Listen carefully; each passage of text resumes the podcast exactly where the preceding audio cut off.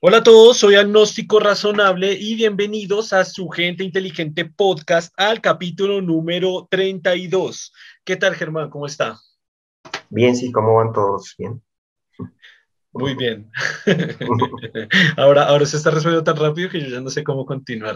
ya, ya, estaba acostumbrado a que hiciera así, yo continuaba. Eh, el día de hoy vamos al grano. Vamos a, a hacer este intercambio literario del que hemos hablado en algunos capítulos del podcast para que quizás llegue hoy por primera vez. Eh, Germán está leyendo un libro, yo estoy leyendo otro libro eh, y, y, hacemos intercambio de la información que hemos leído. Así pues, en, el, en la misma cantidad de tiempo, hacemos el doble de, de, de, lectura del que haríamos si estuviéramos leyendo eh, solos. Entonces, eh, vamos a ir directamente al grano. Eh, si quiere Germán comenzar. Germán, bueno, está leyendo oh, bueno. un libro que se llama el, el, el... cerebro y el mito del yo. El cerebro y el mito del yo.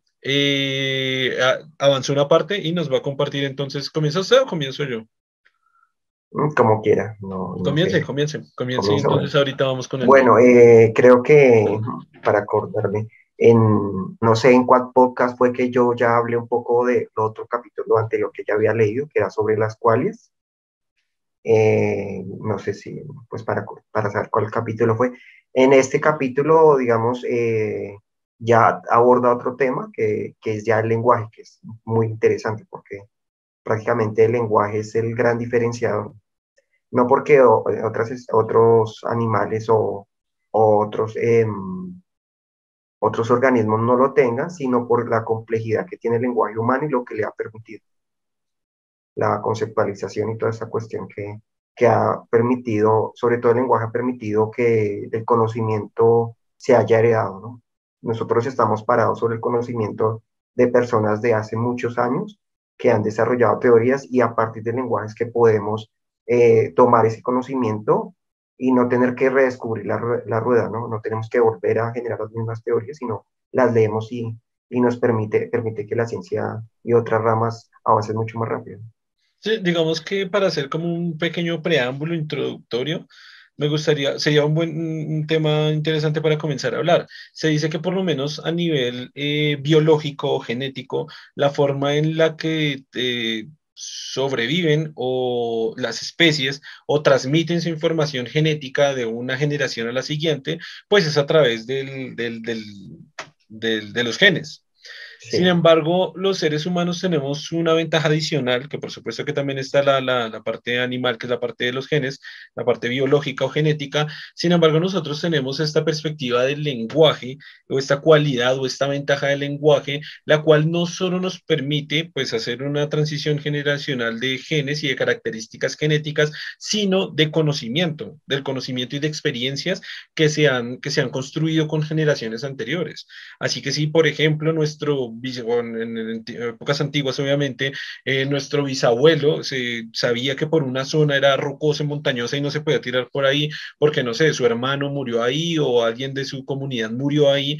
Simplemente transmitía ese conocimiento a las nuevas generaciones el, el, abuelo el bisabuelo se lo comunicaba al abuelo, el abuelo después a los padres, y después cuando yo estaba, en mi adolescencia, 15 años, en ejemplos hipotéticos, eh, mi, mi, mis padres me comunicaban ese mensaje que viene desde mi bisabuelo, es un mensaje que viene desde 100 años o desde más atrás, ¿no? Desde mi tatarabuelo, desde el anterior, o, o simplemente historias o narraciones que vienen desde una cultura, desde una sociedad que se han construido desde 100, 200, 300 años. Yo tengo 15 años y me llega esa información a través de la comunicación del lenguaje, a través de conocer experiencias, de haber vivido experiencias, de poder pues articular un lenguaje, poder transmitir un mensaje, el cual me hace entender a mí pues de los de muchas cosas, ¿no? De los peligros, de lo que es bueno, por ejemplo, se ponían muchos ejemplos eh, por ejemplo, se ponen ejemplos. Creo que, creo que siempre hago redundancia con la palabra ejemplo. Uh -huh, sí, sí, también yo. sí, a varios podcasts he dicho, por ejemplo, el ejemplo. eh, bueno, por ejemplo, solo, un solo ejemplo. con eso ya dije dos ejemplos, pero bueno.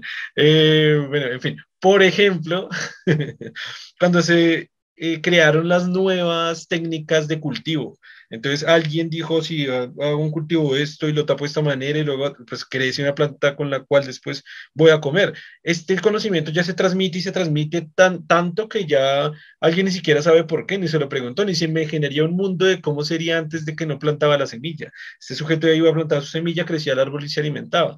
Y pongo ese ejemplo así, muy, muy específicamente porque es lo que nos pasa ahora. Y, es una frase de Carl Sagan que precisamente después de que Germán diga su, lo que ha leído el libro, voy a, leer, voy a hablarles yo de Carl Sagan. Y es lo que decía, o sea, vivimos en un mundo absolutamente rodeado y dependiente de ciencia y tecnología, donde la gran mayor parte de la sociedad ignora totalmente temas de ciencia y tecnología. Es muy curioso porque ya nosotros utilizamos el celular, el computador, utilizamos la tecnología, las comunicaciones, internet, wifi, intercomunicaciones globales, mundiales, de alta, de alta tecnología, alto conocimiento, y no tenemos idea de cómo funciona, no tenemos la más remota idea de cómo funciona. Simplemente pues utilizamos y utilizamos y ya es un conocimiento, lo que usted decía, estamos parados en un conocimiento tan ancestral que damos por sentado un montón de cosas que ya, pues es verdad, es verdad, es verdad, es verdad, pero y, de hecho voy a volver a hablar del tema que hemos hablado muchas veces, pero de hecho es una de las, de las razones de por qué alguien llega y dice, pero ¿por qué la Tierra es redonda? ¿A usted quién le dijo? ¿Usted cómo comprobó que es redonda? O sea, simplemente se lo dijeron en el colegio y ya, la Tierra es plana.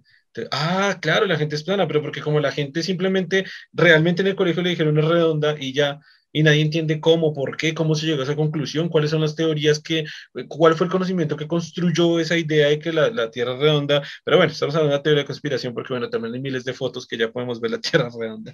Pero en fin, para no desviarnos tanto el tema, sí es como una, una bonita o me parece una buena forma introductoria de, de, de, lo que es el lenguaje, ¿no? Ah, bueno, entonces ya para, para cerrar pues, la introducción, es muy interesante precisamente en los seres humanos o seres eh, pues, racionales o con un sistema nervioso un poco más avanzado, entender exactamente cómo se genera o cómo se logra estructurar una diversidad de, conceptos en palabras, en lo que se denomina un lenguaje y poder transmitirnos, entender, o sea, hacerlo, emitirlo y entenderlo, pues para construir pues ideas más, un poco más complejas.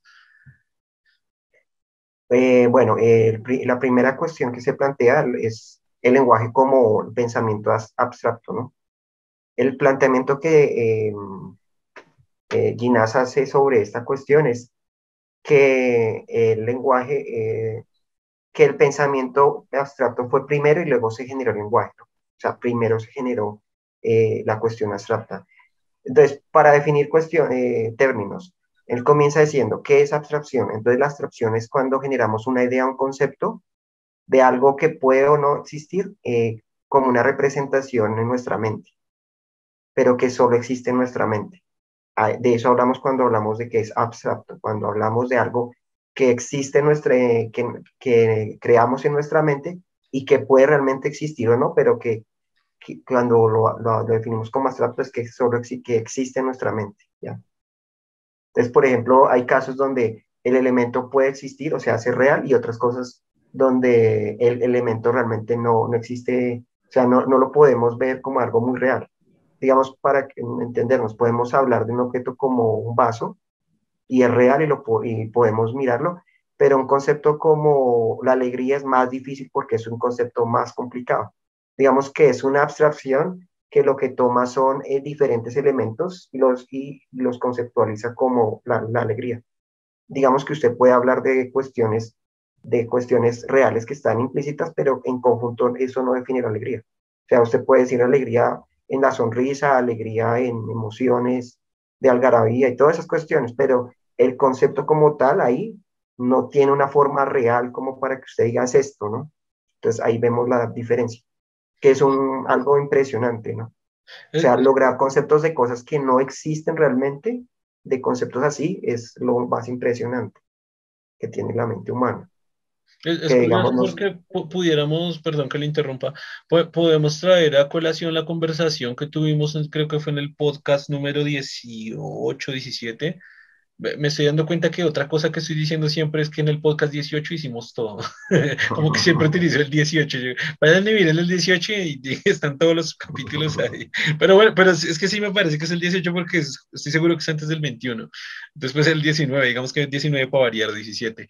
El caso es que por ahí hablamos, tuvimos una conversación con un, filósofo, es una, una, persona que adicionalmente pues es ciega, y teníamos una, una conversación muy interesante sobre lo que existe y lo que no existe, ¿no? Y, y, él hacía un planteamiento que se habla ampliamente pues en la filosofía, y es que un objeto existe porque nuestra mente existe, sino pues no existiría con base con una base completa en subjetividad y en la conceptualización que hacemos de diferentes, de, de todo, ¿no? Pero esto lo podemos, se puede entender más o menos de ahí. Quizás lo que, lo que, se, lo que está planteando la filosofía hace, hace tiempo, pues está hablando de abstracción de, de, crear elementos que sí existen o que no existen y abstraerlos en la mente. Ya, ya pueden ser que sí existan o que no, pero quizás este planteamiento filosófico lo generaliza todo al, pues, que, al que no existe y la dependencia de, la existencia de un objeto es netamente de nuestra mente. Creo que lo que planteaba era que la existencia como existir eh, el término existir, eh, lo plantea casi como eh, de, de, que nosotros lo conceptualizamos, o sea, hacemos que una cantidad de, elementos se conviertan en, algo, ¿sí? Entonces, lo que le digo de eh, la alegría, entonces eh, nosotros definimos alegría cuando una serie de elementos están alrededor, ¿no? Y definimos, hay alegría ahí, ¿sí? O existe la alegría ahí. Pero entonces, claro, eh, la cuestión es que el concepto de alegría y es, no existe como tal en términos del concepto general pero los elementos que lo vinculan sí existen. Entonces, lo que le digo, cuando hay alegría hay elementos que están ahí, ¿no? no yo no estoy conceptualizando realmente algo así tampoco de la nada, nada, nada. Ya con conceptos más complicados como Dios sí es más complicado porque pueden haber elementos que realmente no están ahí, ¿no? Pero como así elementos, no entendí cómo así que elementos. O sea, lo que le digo de como fenómenos físicos que yo estoy mirando y que conceptualizo como la alegría, ¿no? Ah, por ejemplo, una sonrisa, por ejemplo. Una sonrisa, un corporal. Exacto, hay cosas ahí que yo al final lo, todo eso lo escribo como alegría. Okay. Inclusive si yo me, digamos, me centro en la emoción, entonces puedo definir, ah, bueno, cuando hay alegría, fisiológicamente está pasando estas cosas, eh, estoy viendo ciertas expresiones, o sea, puedo, puedo verlo en términos de, de cuestiones muy reales. Pasa que en el, en, el, en el, tema de Dios se ven esos elementos que son, o sea, se asocian elementos que no, que, ¿cómo explicarlo? O sea, se asocian elementos que, no, que realmente no, no pertenecen a ese concepto. Como por ejemplo lo, que se argumenta muchas veces, no, llueve, ah, entonces Dios existe. Entonces que pare, parece que la lluvia fuera un elemento de Dios, pero pues ya se entiende bien cómo funciona la, la lluvia y lo que es la lluvia y pues bueno, no, no, no es un elemento que pertenezca al concepto de Dios. Creo que usted una vez me, me, habló sobre eso, sobre la cuestión del Dios de los huecos, algo así, no recuerdo bien. Sí, sí, sí, sí, sí, sí, Que es esta cuestión de que en, la, en ese momento para explicar fenómenos que no eran comprensibles, pues se utilizó a Dios.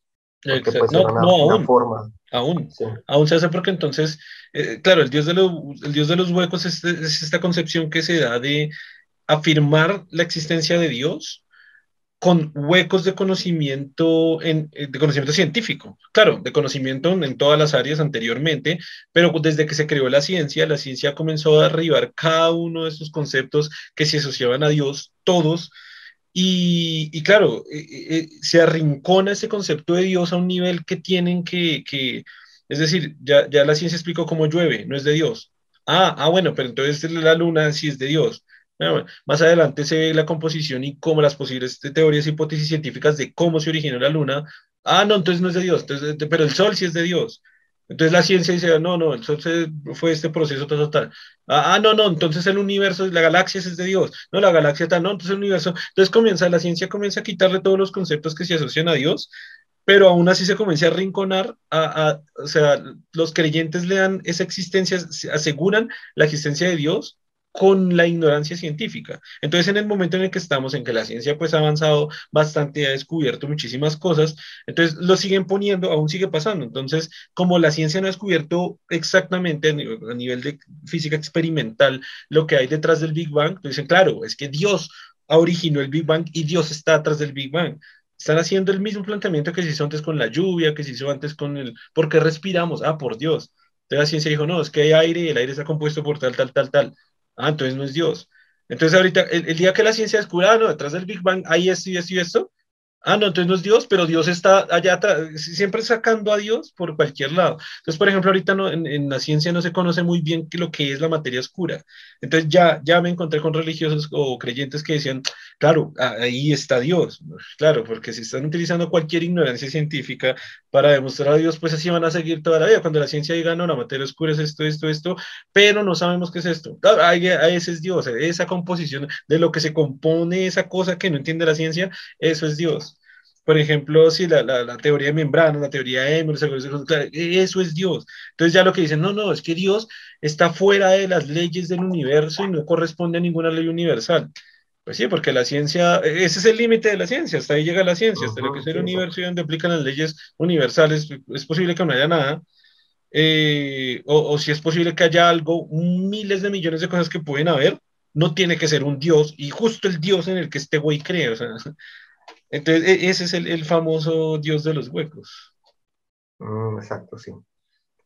Ah, bueno, listo. Eh, pero sí, nos desviamos al tema de Dios. pero, comentando. pero bueno, eh, digamos que estaba como mirando este, estos conceptos. Entonces, esto, este, esta cuestión de la abstracción, que realmente es donde, donde él como que intenta eh, explicar muy bien el tema.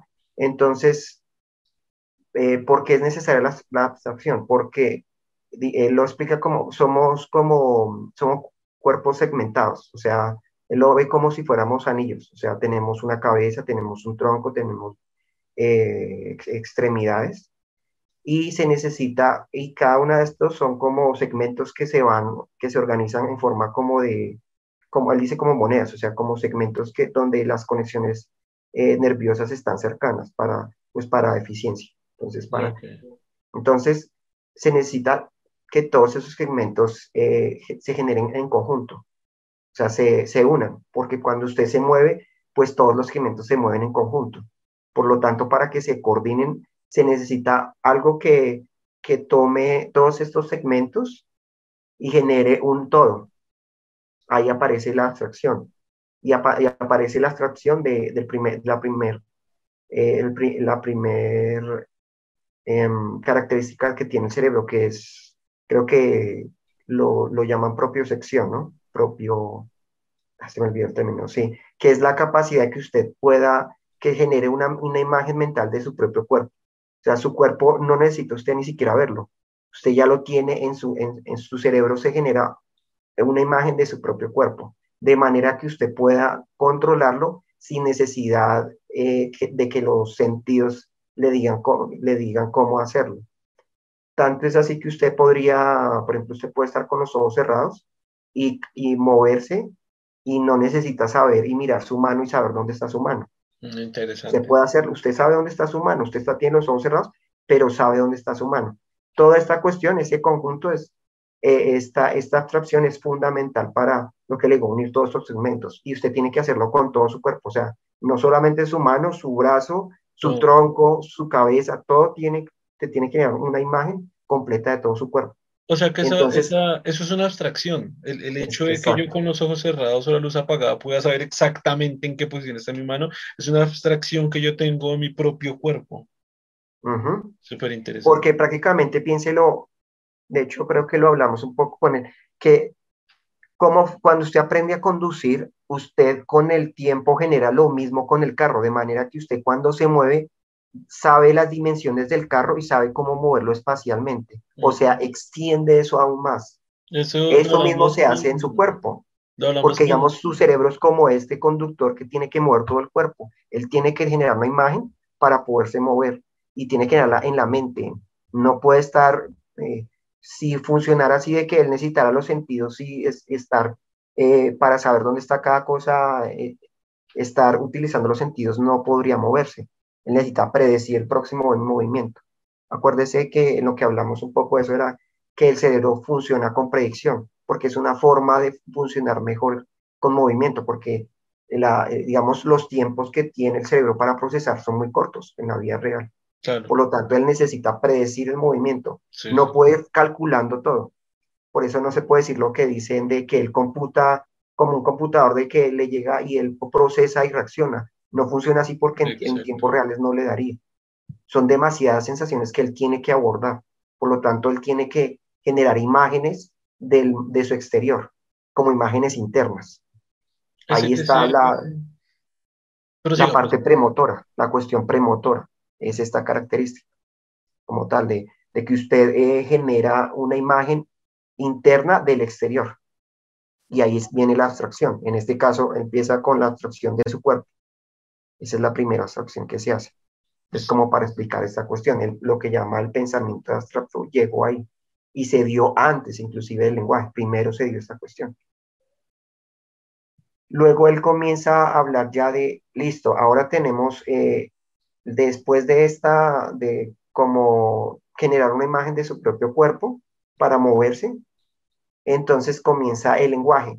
El lenguaje, ¿qué características tiene? El lenguaje es comunicación entre individuos o entre pares de, la misma especie, ¿no? Por lo tanto, el lenguaje tiene que ser entendido tanto por usted como para la persona que recibe ese lenguaje. Por lo tanto, estas abstracciones tienen que volverse universales. En la medida que usted, el cerebro no puede, mm, no puede saber de antemano qué significa una expresión, sino que tiene que entenderla en el contexto. Y el contexto lo entiende porque usted mismo hace esa expresión y sabe lo que significa. Él se entiende al ver al otro porque cuando hace estas mismas expresiones sabe qué está generando. Entonces ahí vienen las emociones. Cuando usted comunica un lenguaje como de agresión, Usted sabe que cuando está, que tiene agresión, muestra los dientes o hace una cierta cara. Como usted entiende eso en su interior, cuando otra persona lo ve en otra persona, lo entiende en esa misma cuestión. Entonces ahí habla de, de lo que, ahí lo que implica la mímica, que es esta cuestión de, de que usted imita, pero la imitación es porque usted entiende lo que está haciendo el otro, porque usted, usted también lo ha expresado. Por lo tanto, entiende a que es cuando ve estas expresiones, cómo se dieron. Y ahí viene también la otra cuestión de que él dice, bueno, pero entonces esto se dio, esto se da eh, durante el, durante el, eh, o sea, esta habilidad la desarrolla el cerebro en el momento que usted nace y lo aprende, o realmente eso es evolutivo. Y él dice, no, no, tuvo que ser evolutivo porque estas características es fundamentales. Por ejemplo, si usted, por el mismo ejemplo de que si usted ve una agresión y evolutivamente no aprendió que esa agresión significa que va a ser, que va, que está en peligro su vida, pues esos, esas personas que no lo entendieron, pues fallecieron. Aquellos que desarrollaron la habilidad y entendieron que cuando se da esta expresión usted tiene que correr o, o defenderse, estas personas sobrevivieron. Por lo tanto, esto fue evolutivo, esta cuestión del, del lenguaje. Y es evolutivo y también no, es exclusivo, ¿no? El lenguaje existe también en otros, en otros animales y en, gran cantidad de animales eh, como insectos y, de, diferentes familias y Pero, o sea, dos cosas, dos como cuestiones que me surgen ahí. Una, eh, digamos que en, la parte que usted lo estaba sustentando para determinar, para concluir que sí es evolutivo, eh, por ejemplo, se refería, no sé si estaba refiriendo, por ejemplo, a sonidos emitidos, por ejemplo, por animales. Si, si yo escucho un rugido, pues eso me indicaría que hay también, exacto, sí. Pero, pero, ahí, pero ahí no es lenguaje. O sea, o, o cómo, cómo es, él lo llama, eh, claro, él, eh, estas cuestiones, él lo llama prosovia, que es, que es como la rama de la, del lenguaje que estudia la entonación, como por decirlo así, la musicalidad del, del lenguaje. O sea, cuando usted genera entonaciones, acentos, tonos, estas cuestiones que, que, es, que, son, que se expresan en otros animales, también fueron como lo que permitió finalmente un lenguaje más complejo después, pero son la base del, lenguaje en la comunicación que nos permite, si se lo quiere ver en términos biológicos, sobrevivir, ¿no? ¿Cómo lo llama? permite y que permite que nos, digamos que esta agresión, por eso es que ciertos aspectos de la agresión son muy comunes en muchas especies, porque vinieron de ahí, de mostrar los dientes en muchas especies tiene el mismo significado. Por lo tanto, por eso, por eso es que, que, debió, que ahí fue su origen, ¿no? el lenguaje comenzó ahí y se expresa en otros animales, en este tipo de pero mostrar los dientes al final no es en muchos animales, o sea, como en felinos y cánidos y, y uno que otro primate, pero no tampoco tanto. Mm, no en varios, no creo que sí varios, todos los cánidos, todos los felinos, todos... Los que caben decir. Porque, por ejemplo, los, caballos, los caballos muestran agresión de manera muy diferente, el, el, el, ganado, o sea, lo que son los equinos, los equinos son los caballos, pero los vacunos también muestran agresión de manera muy diferente. Las los caimanes creo que igual, los caimanes creo que también, lo, sí lo menciona ahí. Sí, claro, la agresión, digamos que la cuestión ahí eh, de estos universales es que funcionan en, su, en, como es la, el lenguaje es para estas eh, para su cuestión social, o sea, para individuos, eh, animales que son sociales, eh, lo importante es que en su grupo se entienda este tipo de lenguaje. O sea, claro, eso me lleva a la segunda cuestión que no la planteé, y es cuando usted me dice el lenguaje, por ejemplo, en insectos, ¿cómo, cómo, cómo, cómo así? Esta expresión. Por ejemplo, ¿se acuerda lo de cuando cuando una abeja danza para, para decirle a, toda la colmena dónde se ubica la miel, dónde se ubica el, polen. Claro, sí, hace una danza. perfecto, pero es que me utilizo el, lengua, el, el ejemplo más gonorreo que hay. el ejemplo más complejo. Pero claro, yo cuando usted me dijo insectos, yo me imaginé fue dos gusanos. No, eh, y en otros animales que utilizan, por ejemplo, las feromonas como una señal para, para indicar que, que es fértil y es otro tipo de lenguaje. Digamos más directo, pero, pero es otro tipo de lenguaje más, directo. Sí. Y así hay otros tipos así de, de esos lenguajes. Y digamos en los insectos, pero pues en otros animales más sociales, como por ejemplo los, ahí están los cánidos, que es, digamos, entre los lobos o los perros salvajes, que tienen estos lenguajes más estructurados, que usted lo ve en las características de su misión y todo eso, sí. No, no sé, esto ya sería una cuestión como aparte. No sé si clasificar a un perro como un animal más social que a una abeja. En, en, en, en, teoría podría decir que una abeja es mucho más social que un perro, muchísimo más social que un perro. La pero social es más, más complejo, un poco claro, más mucho más complejo y mucho más elaborada, de hecho, y de, o sea, de hecho, mucho más avanzada que incluso la que podemos tener nosotros en ciertas perspectivas pero diría que una abeja es un animal, un animal más social que un perro. ¿Qué diría usted? Claro, por eso es que la necesidad del lenguaje depende mucho de, de estas cuestiones, ¿no? Eh, entre, social? sí, de la, de la cuestión social. pero, no sé por qué, por ejemplo, de nuevo, los gatos no son animales tan sociales y el ejemplo, uno de los ejemplos, pues, en felinos ya grandes es el, el chita. No son animales tan sociales, pero sí que tienen un lenguaje de comunicación, pues, supremamente elaborado también. Mm, sí, pero también la cuestión con ellos es que, ah, digamos que sí tienen lenguaje, eh, pero, pero es más para comunicarse, no tanto para coordinarse socialmente, sino para la comunicación entre ellos cuando, eh, no sé, cuando entran a sus territorios y esas cuestiones. Pensaría por ese lado.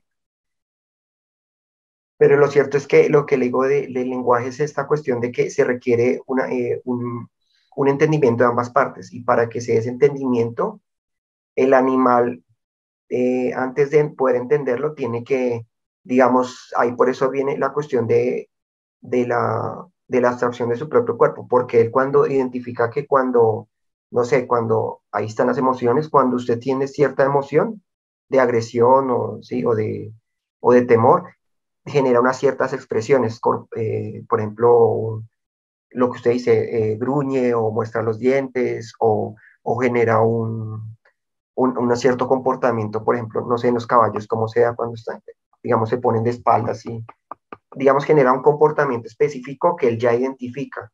Como él lo ya lo sabe, cuando lo ve en otro animal, pues ya sabe es capaz de entender eh, lo que le está comunicando, que es algo fundamental. O sea, no funcionaría, no se generaría lenguaje si no hubiese una persona que lo entendiera.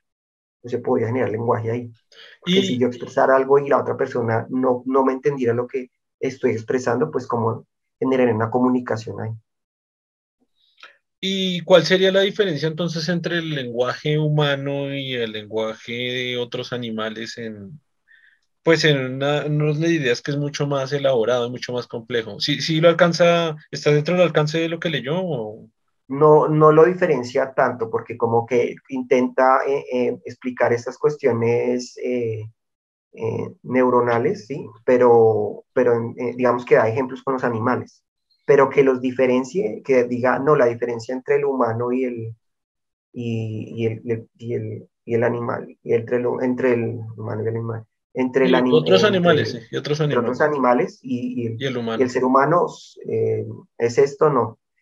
De pronto no lo, como no he leído hasta el final, de pronto al final. De pronto lo diga más. Sí, porque sí, sí, me, sí me parece que ahí, pues precisamente por la introducción que hacíamos, como que sí hay una hay una diferencia pues bastante compleja en la forma de comunicación que, por ejemplo, si tienen dos gusanos o de pronto dos perros, a la que tienen dos humanos, y es precisamente por eso, porque podemos transmitir experiencias también, que es algo que ningún animal o sea, puede hacer. O sea, si, si, si, a un perro le, lo mismo ejemplo, o sea, por un abismo y se mató por allá, o si pasa por allá no se lo matan, e, ese no puede transmitir a través del lenguaje esa experiencia. De hecho, no tanto porque, digamos, si un animal eh, le pasó, tuvo una experiencia y, y, otro animal ve que es cuando se acerca, se asusta, el otro animal puede entender que hay algo peligroso ahí sin haber tenido la experiencia, porque No, no, claro, sí, sí, pero, pero no puede saber lo que le pasó a mi bisabuelo o al bisabuelo perro. No con el detalle, Porque se lo transmitió, porque se lo transmitió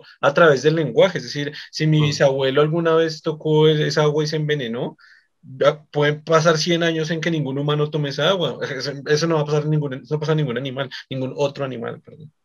Claro, las narrativas, las narrativas sí es, claro. es la cuestión, que es, eh, la narrativa es fundamental en nuestro lenguaje, porque y por eso digo que, lo que, por eso lo que transmitió la información de, de hace muchas épocas, eh, hace muchos años atrás, fue estas narrativas, y es la forma en que se cuenta mucho la historia, ¿no? Y, y, por eso digo que debe haber una diferencia fundamental en, en, en, los lenguajes, en los lenguajes que utilizamos pues los humanos y otros animales. Que, que, quizás de pronto más adelante la puedan, de pronto la especifiquen más o la encuentre un poco más detallada. sí. Y ya lo otro es lo que le decía de la prosovia, que es, eh, él, dice que este, este elemento, la prosovia, eh, es el que le digo que comparten otros animales, porque también lo expresan, o sea, por eso es que muchas veces pensaría yo que los animales domésticos no entienden realmente la palabra, sino la entonación, porque este sí es, algo que, que, es una característica del lenguaje que cree que fue, digamos, la, de donde evolucionó finalmente el lenguaje. Por eso eh, no, es, no es que entienda la palabra, sino entiende la entonación, entiende el tono, por lo tanto, de esa manera puede entender si, si, si el amo está eh, furioso, ¿sí?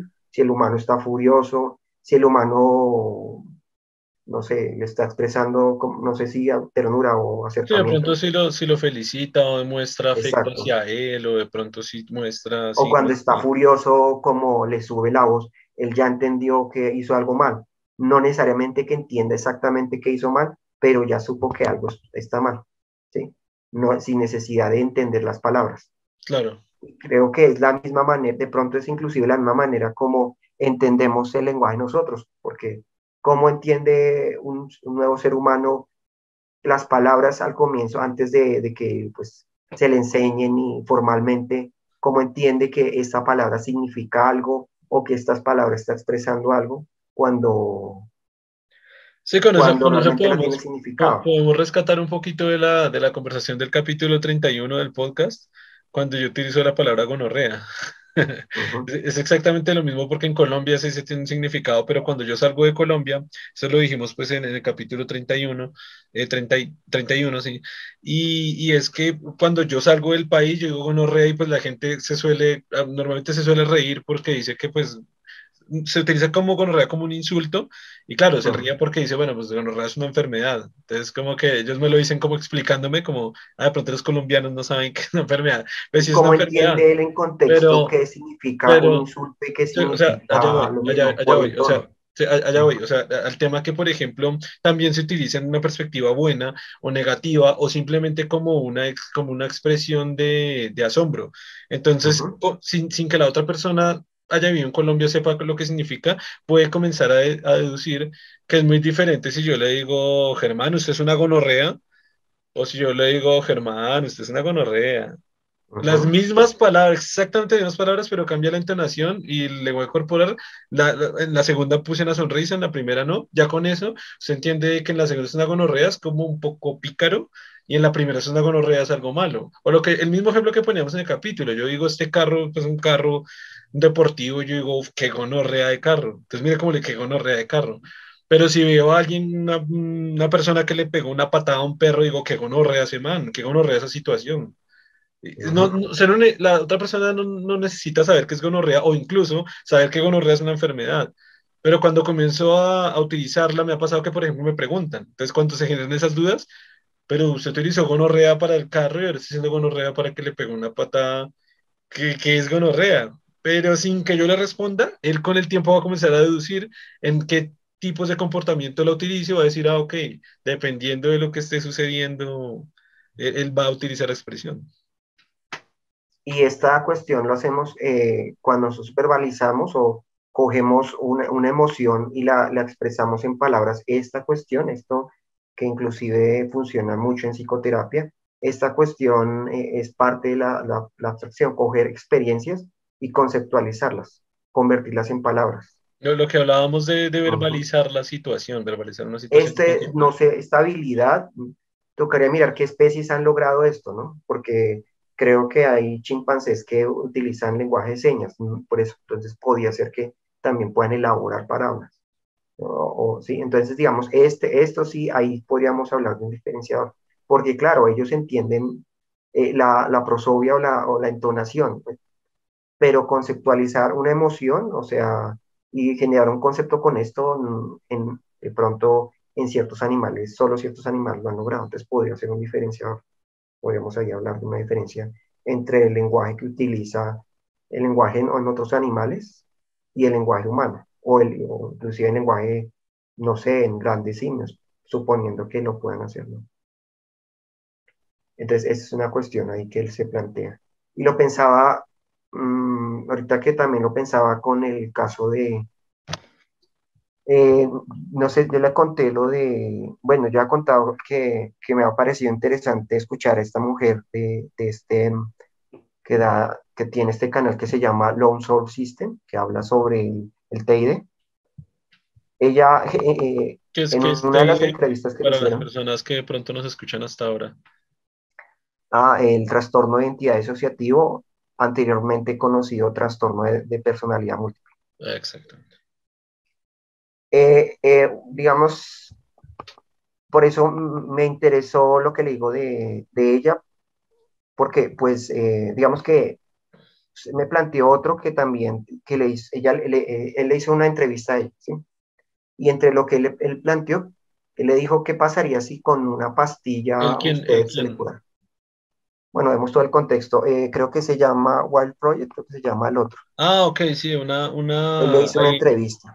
Hay un podcaster muy famoso que muy, muy, seguramente ustedes lo conocen que se llama, bueno, no sé cómo se llama, pero el canal se llama The Wild Project. The Wild y, Project. y, sí que trae conversaciones pues muy interesantes, o sea, trae, trae más bien gente interesante que, con la uh -huh. cual se pueden generar conversaciones interesantes. Eh, y pues bueno, creo que Germán volvió a revisar, como que yo se lo había pasado a Germán hace un buen tiempo, como que, de, como que no le gustó mucho. No me gustó porque de hecho las preguntas que le hacían eran muy...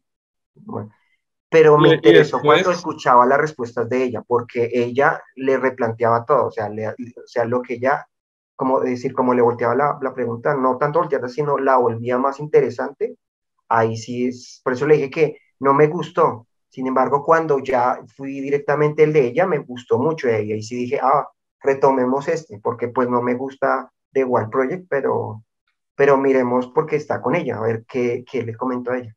Digamos que lo vi fue por ello, por ella y no tanto por... Pero usted, me ha comentado con, con The Wild Project que había otras entrevistas que también le habían gustado. Pues empecé a escuchar unas, creo que la de Jordi me pareció como medio interesante para ver cómo era, cómo se inicia en esta cuestión también, no sé, cómo, cómo fue la cuestión ahí. ¿Cómo fue la cuestión? ¿Cómo, cómo así?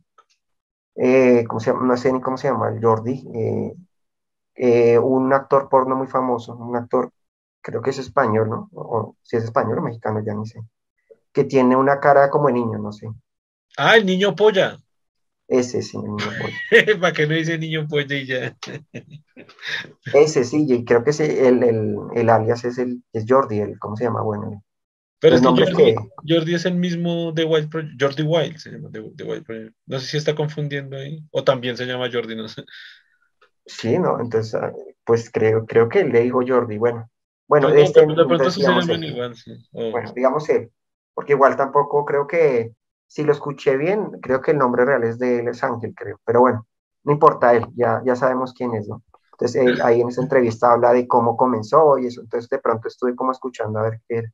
Pero, güey, nos, salimos mucho del. Nos salimos mucho Pero bueno, lo que quería decir cuando entrevistó a, esta mujer es que le planteó esta cuestión. Bueno, supongamos que, que la ciencia avanza mucho, que las, la psicoterapia, la, bueno, la farmacología avanza lo suficiente y con una pastilla se cura. Entonces ella le decía, no, eh, le explicó que las pastillas, en este caso, lo que aliviaran los síntomas, pero que realmente lo que se tenía que tratar era el trauma que era lo que había generado finalmente la, la, la, que, eh, la disociación. ¿sí?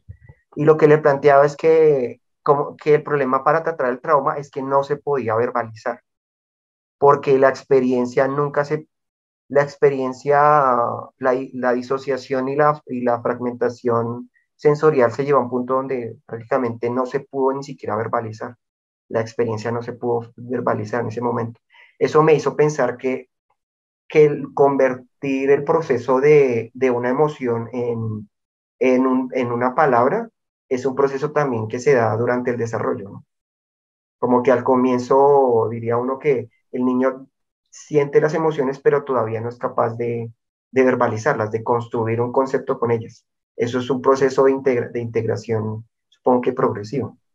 Entonces ahí es donde como que me hizo plantear de que eh, que este también es un proceso que, por eso el, eh, lenguaje, la, la, etapa donde se aprende el lenguaje es fundamental.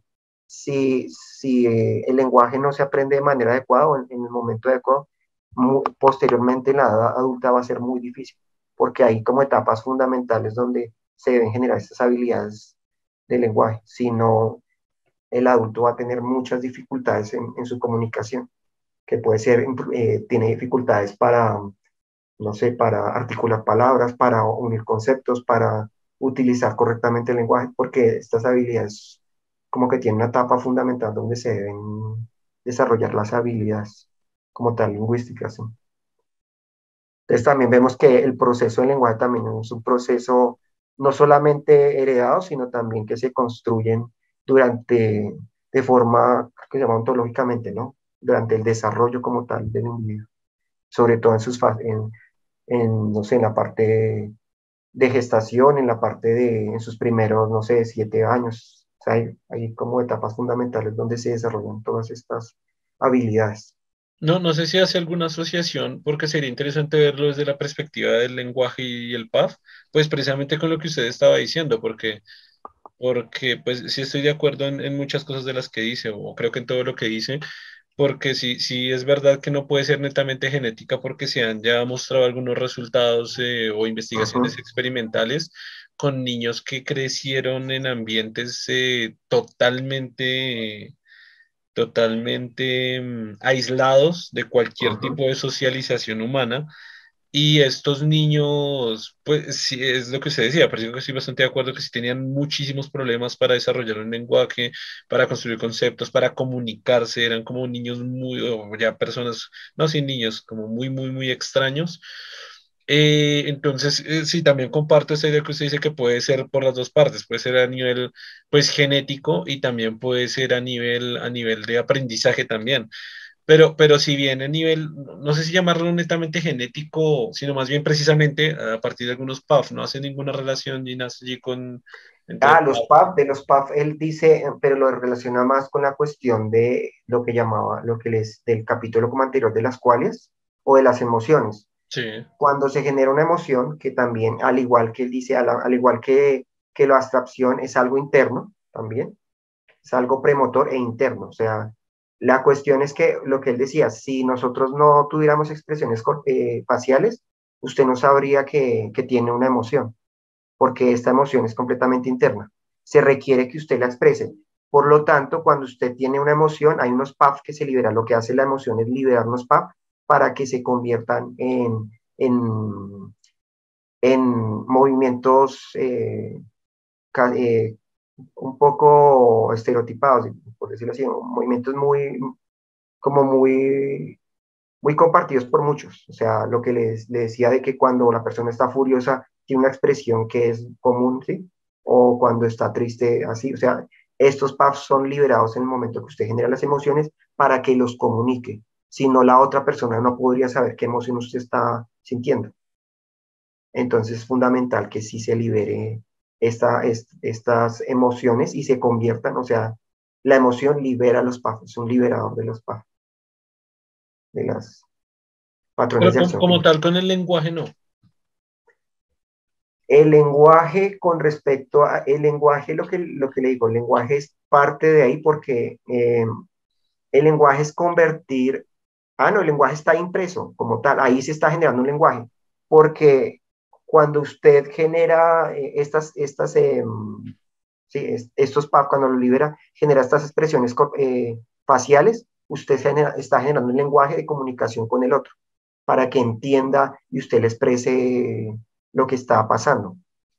Claro que nosotros no solamente lo expresamos en términos de una expresión, sino también utilizamos pues palabras, sonidos y sonidos muy específicos para decir qué estamos sintiendo. Pero muchas veces no son necesarios. O sea, por ejemplo, las personas se pueden comunicar con una mirada de puño, por ejemplo, y no es necesario que le diga más. ¿Mirada de qué? Lo que llaman mirada de puño, mirada de, ira. cuando usted lo ah. mira específicamente así, no es necesario que, que la otra persona sepa que está furiosa, no es necesario, ni que le diga, ni siquiera inclusive que gruña, no que, ¿sí? No es necesario que emita ningún sonido, ya la mirada lo está diciendo, porque hay unas expresiones que son entendibles. Por lo tanto, claro, ahí está el lenguaje. Cuando nosotros liberamos estos PAF, que son estos PAF, eh, este lenguaje es compartido, porque de lo que le digo, si las personas, se como, eh, usted como individuo se inventara que cuando está furioso tiene una expresión eh, facial específica suya y, el, y que otra, otra diferente, ¿cómo se comunican? ¿Cómo sabría que cuando usted hace expresión la persona está furiosa? Le quedaría muy complicada en términos globales. ¿sí? Entonces, claro, ahí está el lenguaje como tal. O sea, estos PAF que se construyeron, que se liberan con las emociones, están propiamente de, en, están en el lenguaje, porque es la manera como nos entendemos. Por eso se liberan con unos patrones específicos, para que haya un entendimiento con, el, con la otra persona. Y se expresa lo que digo en animales también. Cuando el animal está, no que le digo, está asustado, hace una expresión que el otro animal ya entiende. Y la de expresar, digamos que debe estar un poco estereotipada en el sentido de que tiene que ser muy global. No puede tener una expresión demasiado específica porque si no, entre individuos no se, no se entendería.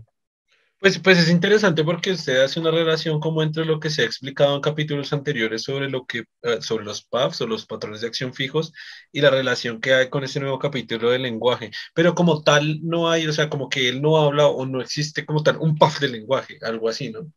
Porque sí, sí, la relación está interesante y sí, la comparto también. Pero creo, como tal, no es que él diga que hay una, hay, hay un, ah, por entre comillas, un PAF del lenguaje, ¿no? No, no lo expresa así, no, no como así, no. Claro, pero, igual sí, sí, como que sí. Pero sí hay lo que le digo, de que sí, sí, sí, le mucha lógica Porque estos, estos patrones de acción fija que se, que se liberan cuando usted siente una emoción, ahí está expresándose en un lenguaje, como tal, usted lo ve ahí.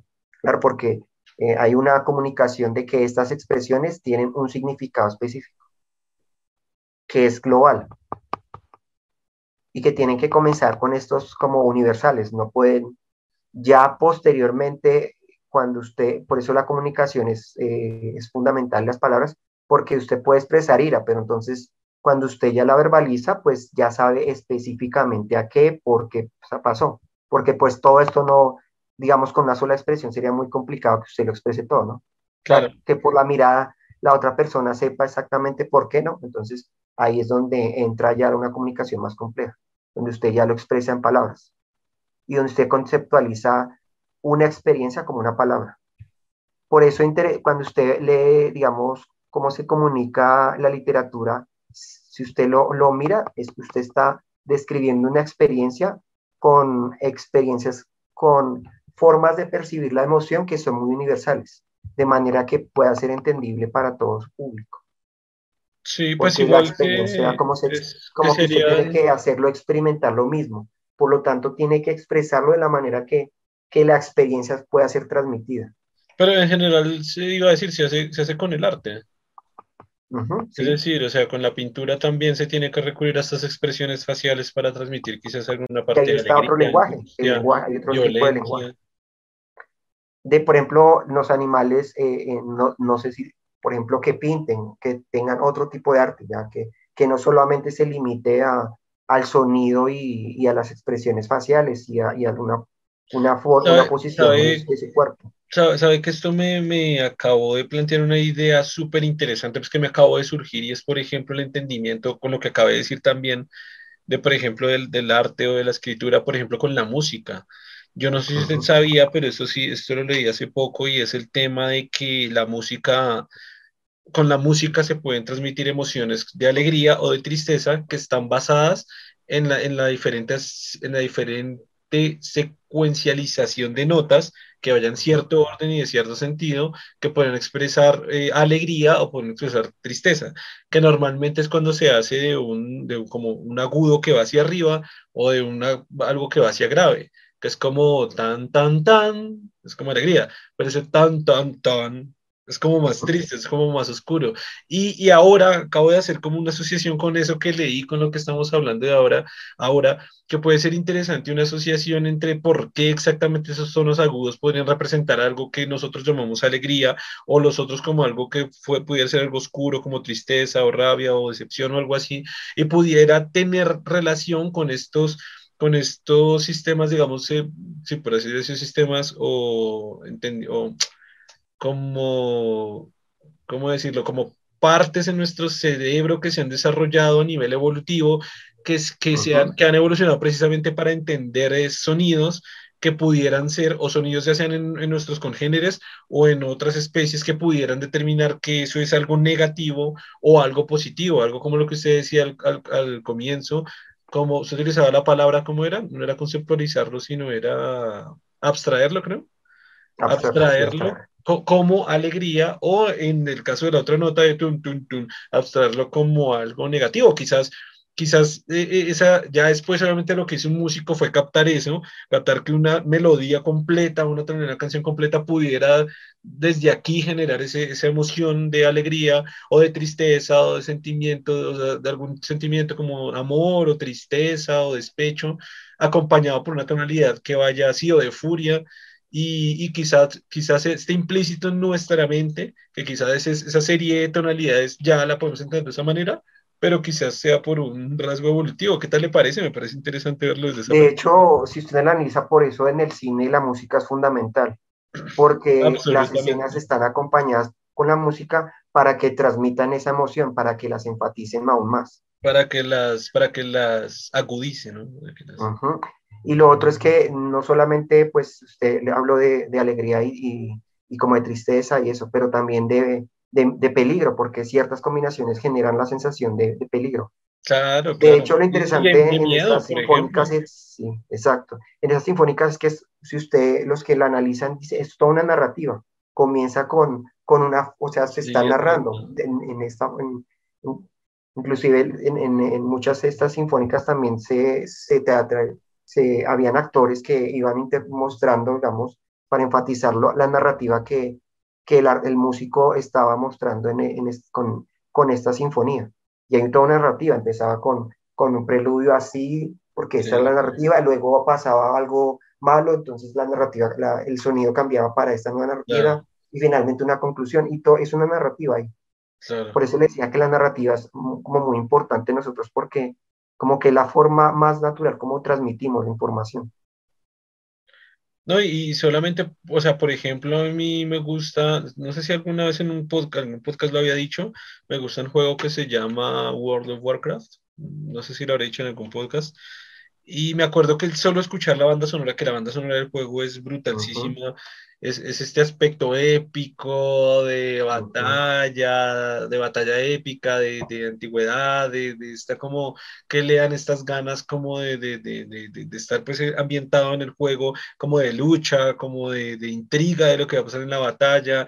por ejemplo, me, me puse alguna vez a analizar cuando yo jugaba, y es muy curioso que el juego lo hace cuando uno está en un ambiente, no sé, tranquilo y quieto, hay una música muy relajada. Pero cuando se presenta un enemigo del otro bando, la música cambia inmediatamente y comienza a ser este, y, precisamente eso lo emociona a uno y lo mete en ese estado emocional, me valga la redundancia, como para, para precisamente para entrar en batalla o para, para estimular los sentidos al final, que es lo que quiere un videojuego al final de cuentas. Para Por ejemplo, lo que usted está diciendo de que se utilizan, pueden ser sonidos como estresantes para que usted en ese momento como que sienta se le generen las acciones de, de los mecanismos de defensa y los experimente. Entonces usted va, se le va a acelerar el pulso. Sí, sí, es muy curioso como si realmente lo yo, yo, a usted le contaba, esto sí estoy seguro que no está en ningún podcast, yo a usted le contaba que, que jugando el videojuego, o sea, de pronto para la gente que, que, que bueno, creo que nunca le dije en un podcast, entonces yo jugaba muchísimo el juego, o sea, fui bien, bien, lo jugué bastante, lo jugué muchísimo, fui, fui adicto prácticamente.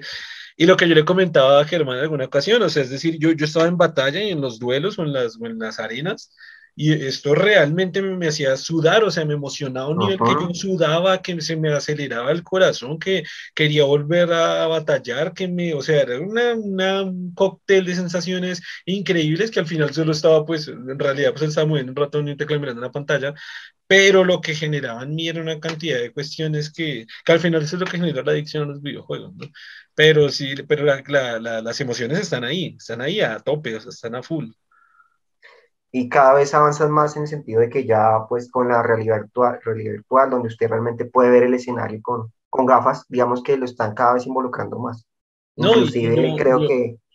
Yo, yo, lo, yo, lo llevo a un nivel todavía más desastroso, a un nivel todavía más apocalíptico, si, si, si, así se quiere decir, y es que eh, todos esos patrones que se están desarrollando en los videojuegos, no, no llevarlo a la realidad virtual, sino llevarlo a las redes sociales, que este tema lo hemos ah, tocado ya en varias partes de, del podcast, pero que me parece ideal hablarlo de nuevo desde esa perspectiva porque fue esto lo hablaba con usted alguna vez, que precisamente este sonidito del, cuando se le oprime un like o un botón a una red social y genera un sonido, ese sonido ya, ah, ya le genera a usted algo. El hecho de, de, de, cómo básicamente las redes sociales a través de lo que le van mostrando, video de esto, video de chistes, video de persona cayéndose, video de eh, vieja buena, video de man bueno, video de guerra, video de gente peleándose, es precisamente casi lo que hacen los videojuegos, esta generación de emociones de que si alguien, normalmente cuando uno ve un video de pelea, uno está como a la expectativa de qué va a pasar, se van a golpear o no, o cuando están linchando a un ladrón, entonces, ah, es como esa satisfacción en algunas personas, en algunas personas preocupación,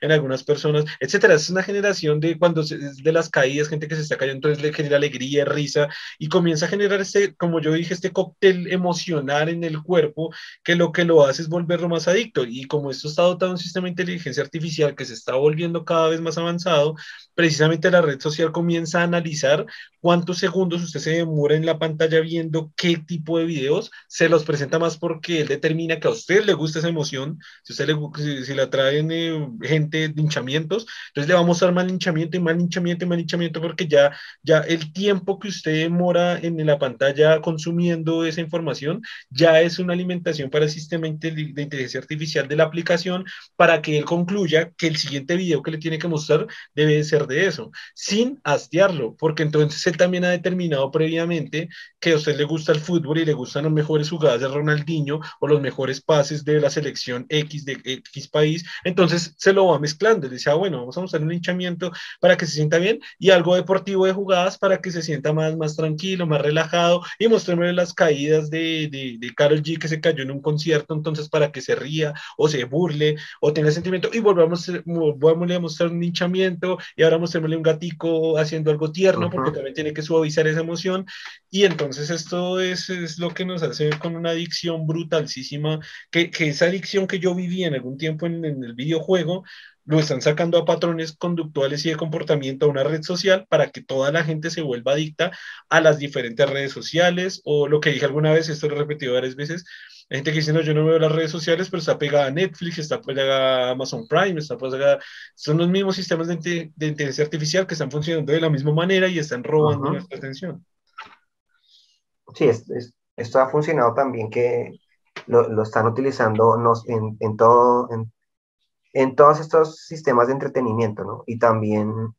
manipulación emocional, creo que es pues una palabra que, un par de palabras que podemos utilizar muy bien para definir esto, manipulación emocional, lo cual hace volver adictivo, que es como el tema, voy, a repetirlo otra vez, eh, si algo que me, me, impulsó a mí en el tema de crecimiento intelectual fue uno saber el concepto exacto de, de, de Dios, qué es, quién es, por qué es, y el otro fue el amor.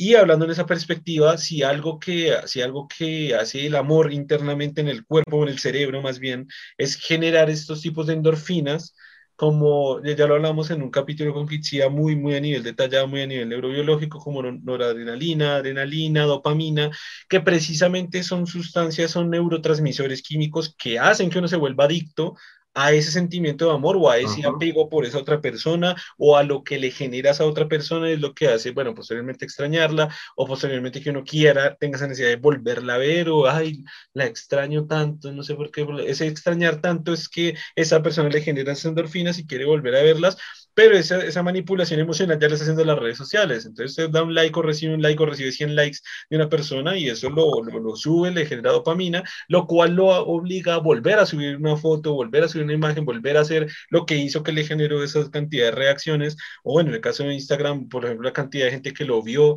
en, bueno, cada red social, dependiendo de cada cosa, pues al final es lo que genera una, una, una adicción pues a las redes sociales pero cada uno tiene su enfoque. Lo que estaba, iba a decir era la cuestión de que, digamos, este sistema de inteligencia artificial eh, enfocaba mucho a las emociones, también otros, digamos, los, no sé, los que venden productos, lugares donde productos también evalúan esas cuestiones. O sea, te está, o sea, lo que se está como aprendiendo de, de, la interacción con las redes sociales se está aplicando a otras ramas también, porque pues es un conocimiento impresionante lo que se está generando ahí.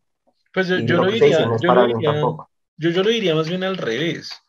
Que, que, por ejemplo, todo el, todo el mundo de las ventas se está viniendo a las redes sociales porque les conviene, porque ah, este, está, está, este algoritmo de inteligencia artificial de las redes sociales tiene una finalidad para todo. Se está volviendo versátil, versátil absolutamente en todos los niveles. A nivel de ventas, a nivel de marketing, a nivel de consumo, a nivel de entretenimiento, a nivel de canales de, televisión, a nivel de, de, de todos los niveles. Entonces, a nivel de política, eh, sí, también. Claro que de, esto pues ya lo hemos hablado en algunos podcasts, esto sí no recuerdo cuáles, pero también en nuestro canal, en, YouTube, tenemos un video en el cual hice una conferencia para, para una universidad acá en, Colombia, para el que quiera pasar a verla, pues ahí explico, ahí explico este tema. Claro que, por ejemplo, aquí lo entramos mucho más en detalle, que, que, que sí me parece con, que tiene mucha relación con todo lo que hablamos, que me parece. Sí, sí, en, todos estos podcasts, eh, bueno, en todos, no, sino en varios se han, se han como retomado mucho lo que usted habló en esta conferencia. Sí, no, y es algo como que, que, alguna vez hicimos esa reflexión como que es algo bonito de, de este podcast, por lo menos a, a, nivel de usted y mío, que ojalá haya una persona que escuche todos los podcasts, no solo para que me dé números, sino para que también sea como una, se haga como una idea de lo que hemos construido y es algo bonito de que, o sea, una ventaja que hemos logrado con esto desde mi perspectiva, es que por lo menos usted y yo hemos construido conceptos. Por ejemplo, el que hemos hablado muchas veces de la emocionalidad versus racionalidad, que me parece que es un concepto que hemos construido a lo largo de varios podcasts. Y este tema de la inteligencia artificial creo que también es un tema que hemos construido en, en diferentes, en diferentes, en diferentes pues, capítulos del podcast, como que poco a poco vamos construyendo ideas. Por ejemplo, bueno, también con el tema del existencialismo que hablamos un poco con Jorge, o con el tema del yo, sí, sí, a mí desde mi perspectiva siento que me ha construido, que me ha ayudado a construir por lo menos ver nuevas conceptualizaciones de, desde, una, desde un modo diferente. No sé si usted tenga esa misma sensación, esa misma... Sí, claro, y, lo, y la cuestión es que en cierta manera me ha, le ha generado lo que le digo, es la cuestión de que en la medida que usted se, se da cuenta que ignora muchas cosas o que hay conceptos que, que ha medio pensado pero realmente no ha, no ha reflexionado mucho en ello, pues le genera el interés de leer más, de, de ver temas de ese tipo, entonces por eso le digo que pues he comenzado como a ver podcasts de, por ejemplo, lo que le digo de ella, de uno de antroposomía, no me acuerdo de este que es, que habla sobre fenómenos neurológicos. Uf, antroporama. Me encanta. me encanta el canal, me encanta la vieja y me encanta el concepto. Eh, eh, amo todo ese canal. Eso también he comenzado. la vieja me parece bonita. Pero sí, sí, no. Se lo recomiendo acá a cualquier persona que nos esté escuchando otro programa si quieren saber de neurobiología. Y además, lo he dicho muchas veces, uno de mis campos favoritos de la ciencia, aparte de la astrofísica, es la neurobiología. Amo, amo ese canal, me gusta mucho. Es muy, muy bueno, muy, muy bueno. Ahí habla lo que le decía la propia sección y otro de todos esos, de esos, eh, términos como tal. Y lo interesante es que lo pone con casos reales. Sí, sí, sí. Inclusive, ah, se me ha comentado, en, en ese yo vi el caso de, de donde lo del lenguaje fue fundamental. Fue el caso de una niña que fue aislada completamente y creo que solo hasta los 12 años tuvo comunicación con personas. El, que le hicieron el estudio completo de cómo perjudicó el lenguaje y cómo limitó eh, sus habilidades. Sus habilidades. cómo ella tuvo que prácticamente generar su propio lenguaje como tal. Sí, sí, sí. fue un aspecto que permitió ver cómo, cómo eh, la interacción con los otros limitaba o, o de alguna forma eh, estructuraba la forma en que usted interactúa con el otro.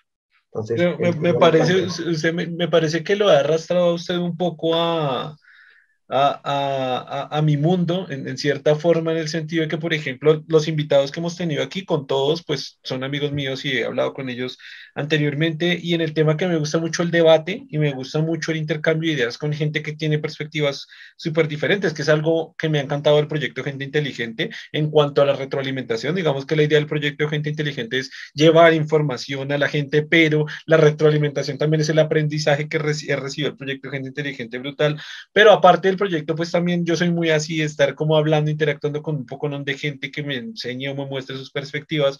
Y creo que arrastrado un poco a Germán en ese mundo porque con los invitados que he traído, lo que le digo, he hablado, son amigos míos, he hablado con ellos, con todos ellos previamente, pero creo que Germán, pues no, creo no, sí seguro que Germán pues nunca los, no los conocía ni los había visto y, y lo he traído un poco a mi mundo en, en, la cuestión de que como marcamos la conversación como yo la armo normalmente, que eso es lo bonito del podcast, que es como, que es, como que es ser muy yo, a diferencia de los videos del canal que es un poco más estructurado, más organizado, más escrito a través de un libreto, eh, más obviamente con una oratoria diferente, más en el podcast es más como soy yo y este como soy yo pues es plantear todas esas preguntas con otras personas que tengan otro, otras perspectivas y, y, creo que eso le ha, le ha, resultado interesante a Germán también.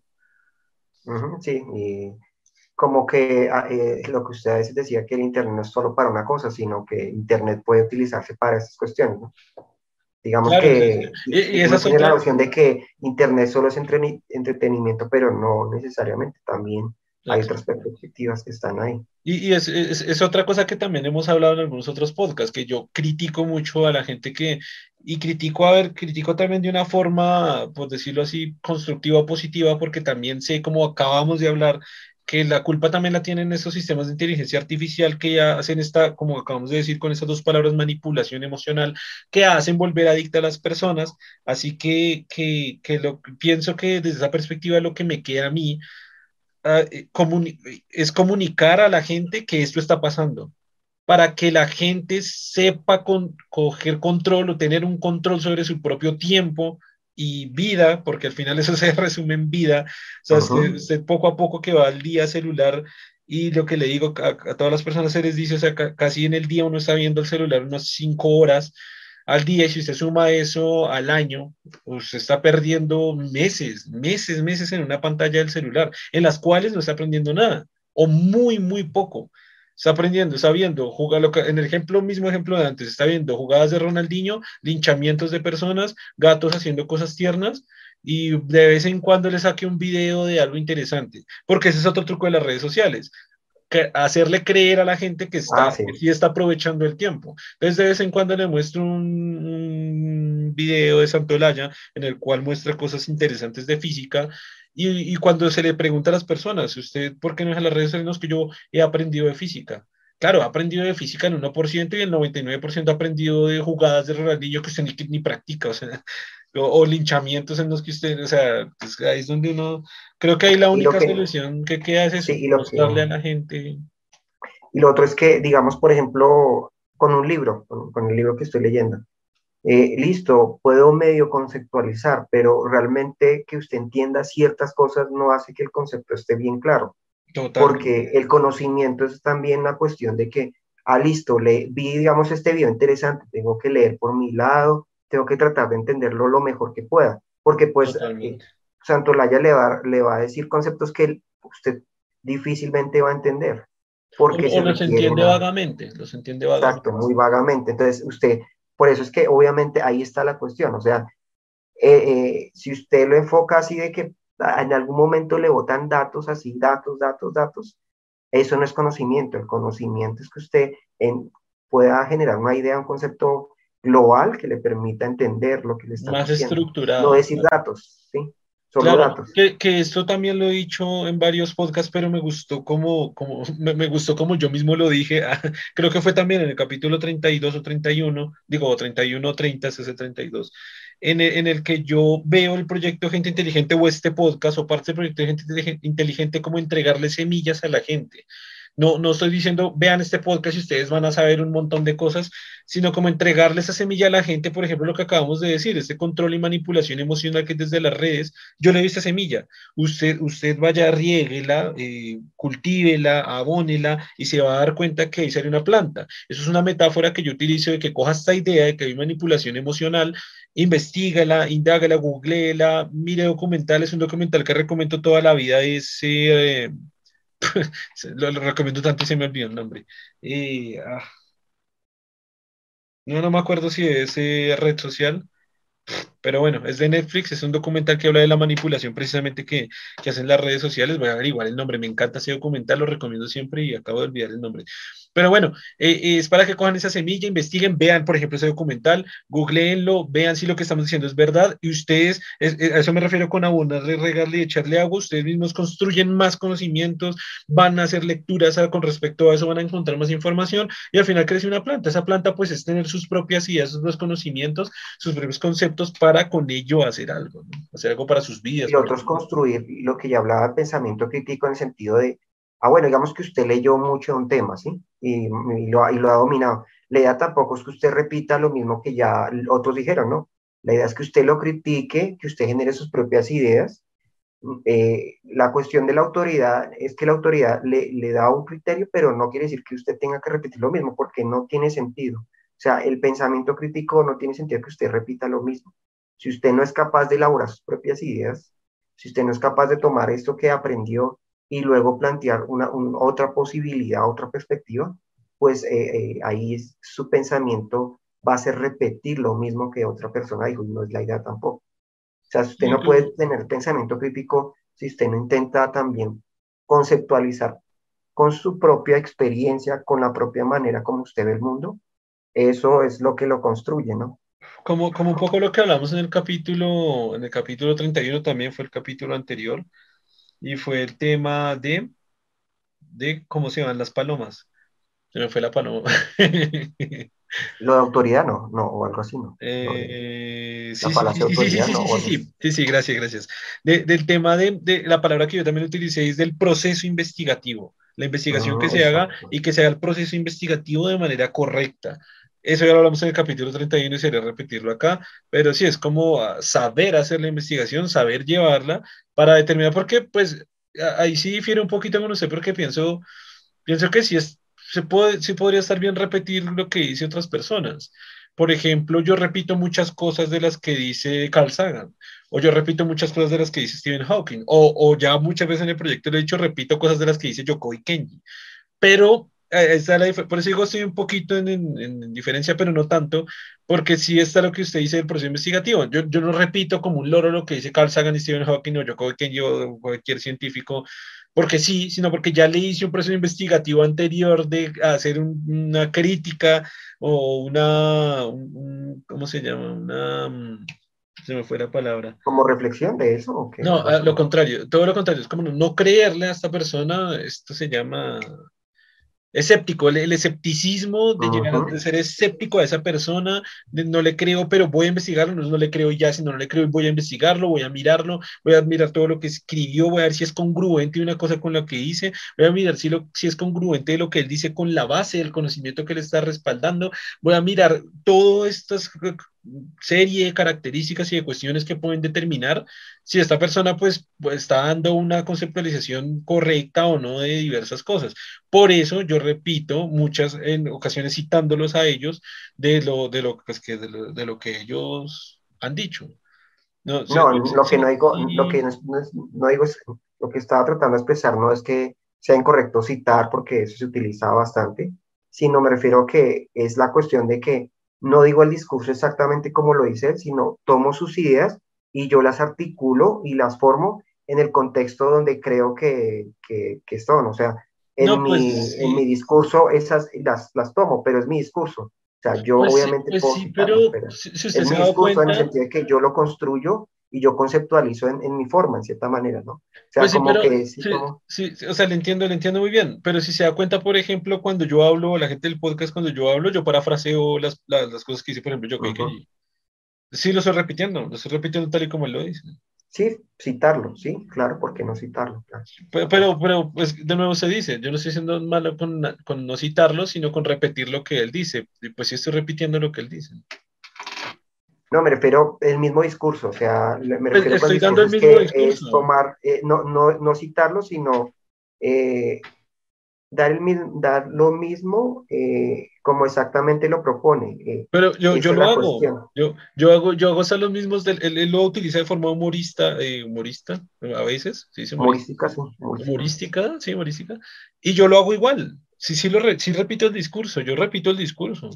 Obviamente siempre digo que es de él y que estas palabras son de él, no las tomo como mías porque es, un plagio, pero yo sí lo repito, yo sí lo repito.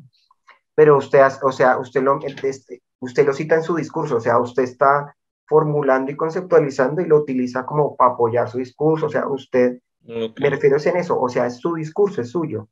Me refiero que usted conceptualizó y, y generó todas esas ideas, las armó en una forma que es suya. Claro, usted puede citar a muchas fuentes, obviamente, pero es su discurso. Como hace cuando usted escribe un artículo, usted toma la investigación y tal, pero el artículo como se, como se estructuró es, propio del, del autor y es suyo, no, no, no fue y lo estructuró igualito como otra persona, no, porque él tomó estas ideas, pero las estructuró de, en esta, de esta manera porque es la forma, es como el concepto o la idea que usted quiere expresar y se, pues obviamente tiene que apoyarse en fuentes, no, pues no sencillamente afirmarlo por afirmarlo, ¿no? Es obviamente fundamental en, pues en la ciencia y en otras, en otras ramas también. Pero, pero que no sean fuentes como American Pie. Sí. Y con este chascarrillo podemos pasar al siguiente libro que no, no, no, no, de hecho no sé si nos va a dar tiempo o si paramos. No, si quiere, no, termine, hágale. Pues que quedan 14 minutos de podcast. Pues hágale a ver cuánto alcanza. Es que sí, es que se nos, se nos va el tiempo muy rápido. Porque, porque podemos parar el podcast aquí, que estamos dentro de los tiempos que hemos, que hemos dicho para, pues para, eh, como el Pues sí, largo. puede dejarlo si quiere, entonces para el Y próximo podemos que comienza dejarlo el- para el siguiente y porque nos pues lo que, lo que hay, hay varios, hay varios puntos que me, uy, me, me fui muy para atrás. Hay varios puntos que me gustaría, que me gustaría hablar.